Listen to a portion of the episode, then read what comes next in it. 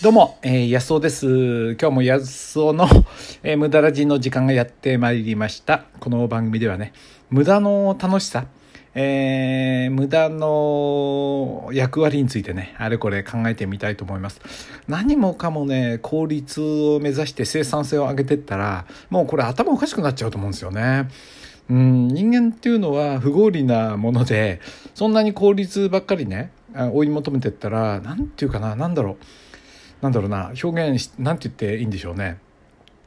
えー、っとずっとなんか学級委員長やらされてるみたいな なんかね。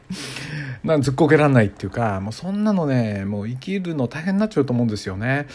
無駄こそね僕はあの大事だもうこの時代どんどん必要になってるんじゃないかなと思って、まあ、このね持論を展開してるのがこの番組ですね。えーまあ、厚生労働省の統計によるとその今ね15歳から39歳、まあ、若者の死亡原因のトップが自殺なんだそうですよね。で、えー、幸福度ランキングっていうのがあの統計を取ってる156カ国中日本は58番目だっていうんですよ。58番目えー、っとねまあねすごくそのなんていうか生きづらいっていうかなあの生きづらい状況になってると思うんですよね。で生産性だけ上げてるんだったら、まあ、日本っていうのはねまあまあ経済的にもいいしねあの要は食べれるわけですよ。だから人間ってねもうそのなんか効率を上げて食べれりゃいいっていうんじゃないっていうねもう本当に典型のような気がするんですよね。えー、まあその非効率な楽しさっていうかな、まあ、そういうところも楽しまないと。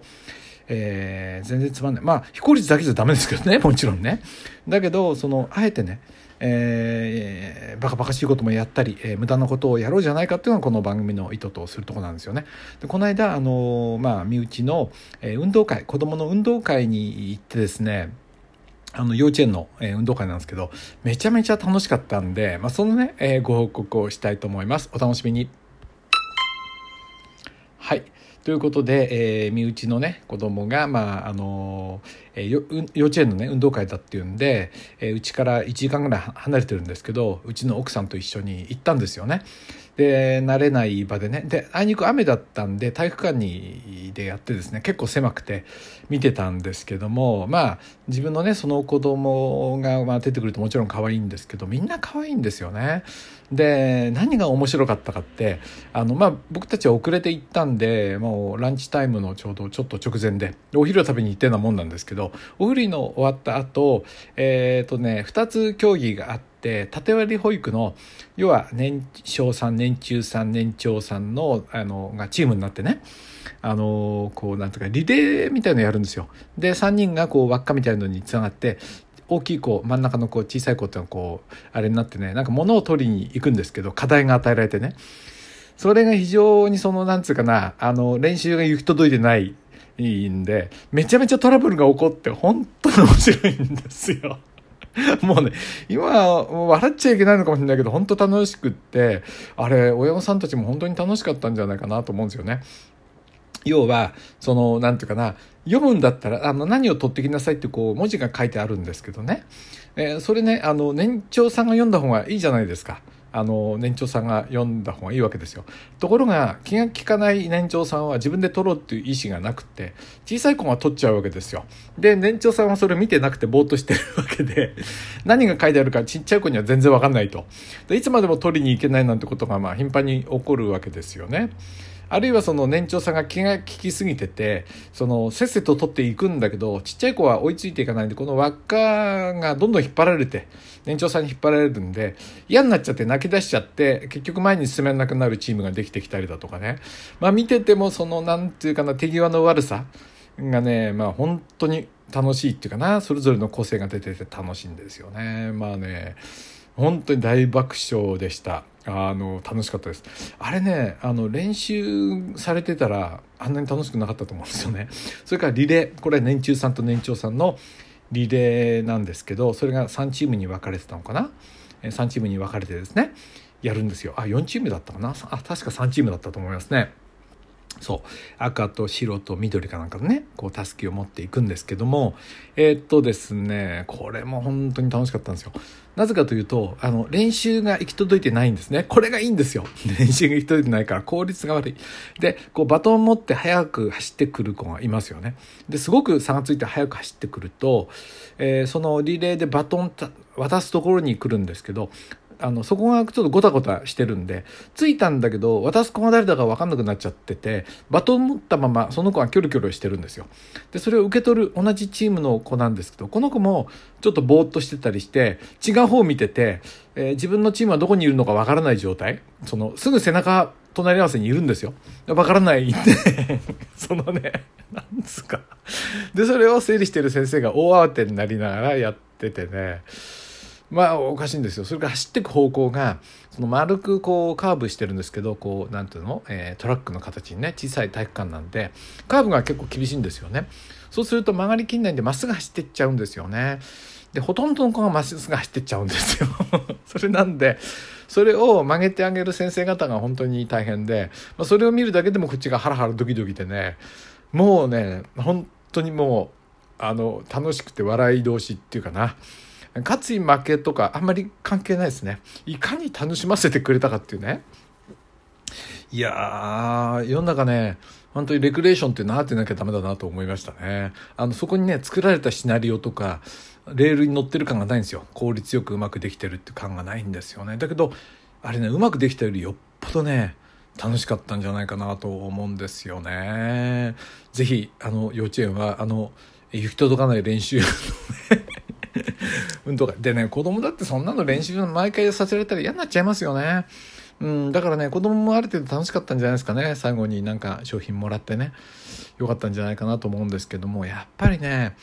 仕事以外の面でいかにそんなねバカバカしいことができるかっていうかな大人になるとね子供がね若い人が自殺しちゃうっていうのはそのつまらなさじゃないかなって僕はちょっと思うんですけどね、うん、なんか勝手にねレールに乗せられてこっちに行けと言われて、え多くの人が走ってるような気がするんですよね。であのまあそれ幼稚園だったんで全くその何て言うかなあの幼稚園の子にねもし聞いたとすると「大きくなったら何になりたいんですか?」って言ったら「お姫様になりたいです」とか、えー、なんかウルトラマン今ウルトラマンはいないのかもしれないですけどウルトラマンなんとかなんとかレンジャーになりたいですとかって言っても全然おかしくないわけで「あ元気でいいね」っていうわけですよね。で小学校でそれ言ってると大丈夫かなあいつはみたいなまあ低学年ならいいですけど高学年ぐらいになってくると大丈夫かなこいつはってなってくるわけですよ。で中学になってお姫様になりたいとかって言ってたらもうふざけんなですよね。もっと真剣に考えなきゃダメだってことになって結局真剣に考えなきゃダメだっていうのは社会というその思想がですよ今のその何て言うかな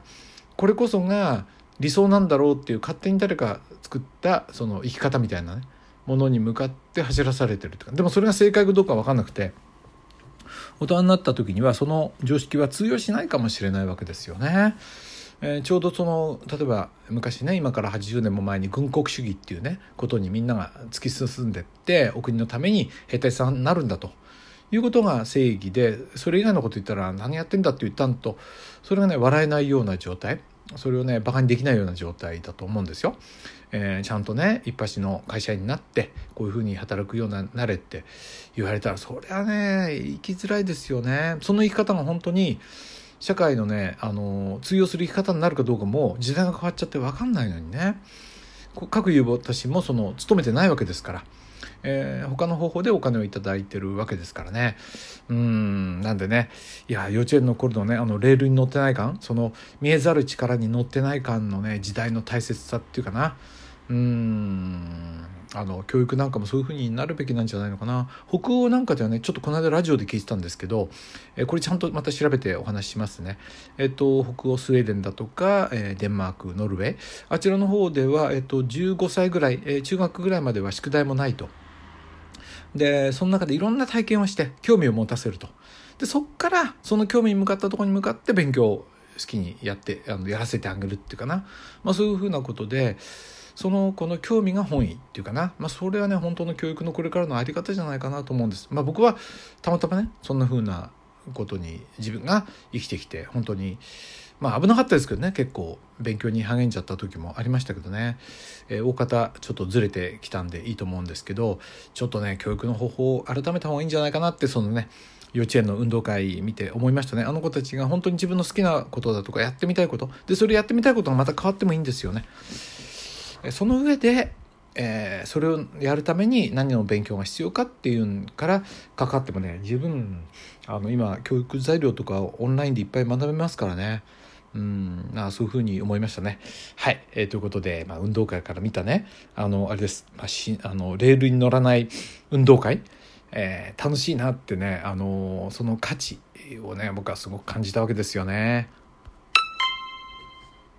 はい。えー、ということでねあの迷ってたんですよ、あの前の日までね運動会行こうかどうしようかな。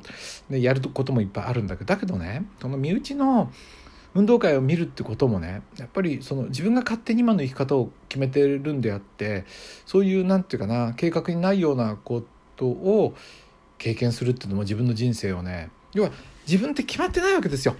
自分なんて確固したものなんかがなくて環境によっていつも僕は左右されてるものですからだからねいろんな結局体験をして自分とものを変容させていくのが僕の人生じゃないのかな。これはね前もあのなんていうの人生の意味はらっきょうにあるって言ったのと同じようなね感じがしますね。非常に哲学的な、えー、内容になってまいりました。はい、えー、ということで、えー、今日はねレールに乗らない運動会の楽しさについてお話ししてみました。えー、あなたはねどうですかね人生ってものをねあのこうでなきゃいけないっていうことに向かっていきますかね。それともどんな自分には可能性があるんだろうって生きていきますでしょうかね。はい安尾でした。どうも。